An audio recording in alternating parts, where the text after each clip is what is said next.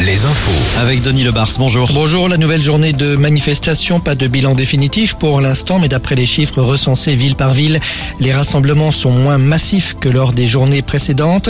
Les affrontements et les dégradations, eux, sont toujours au rendez-vous dans les villes habituelles, notamment à Nantes et à Rennes. À Paris, un arrêté vient d'être pris. Il interdit de manifester devant le Conseil constitutionnel. Une interdiction qui prend effet ce soir à partir de 20h.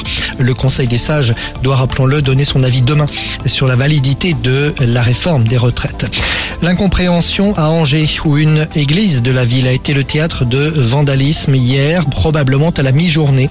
L'église Sainte-Madeleine, dans le quartier Saint-Léonard, plusieurs statues ont été décapitées. Le maître-autel a été saccagé d'importants dégâts. Le maire Jean-Marc Vercher dénonce un acte odieux.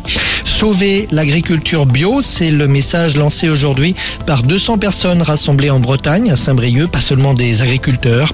Ils réclament un soutien de l'État euh, pour surmonter la crise que traverse actuellement l'agriculture biologique. Les impôts, les déclarations de revenus sont en ligne à partir d'aujourd'hui. Rappelons qu'il s'agit désormais de confirmer cette déclaration pré-remplie ou bien de la modifier.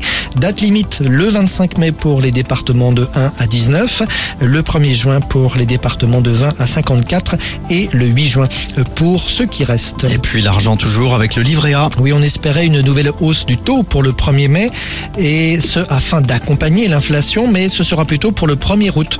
Le taux pourrait passer l'été prochain de 3 à 3,5%. Un mot de basket? Suite du championnat de Betclic ce soir, un match au programme, Cholet face à Roanne.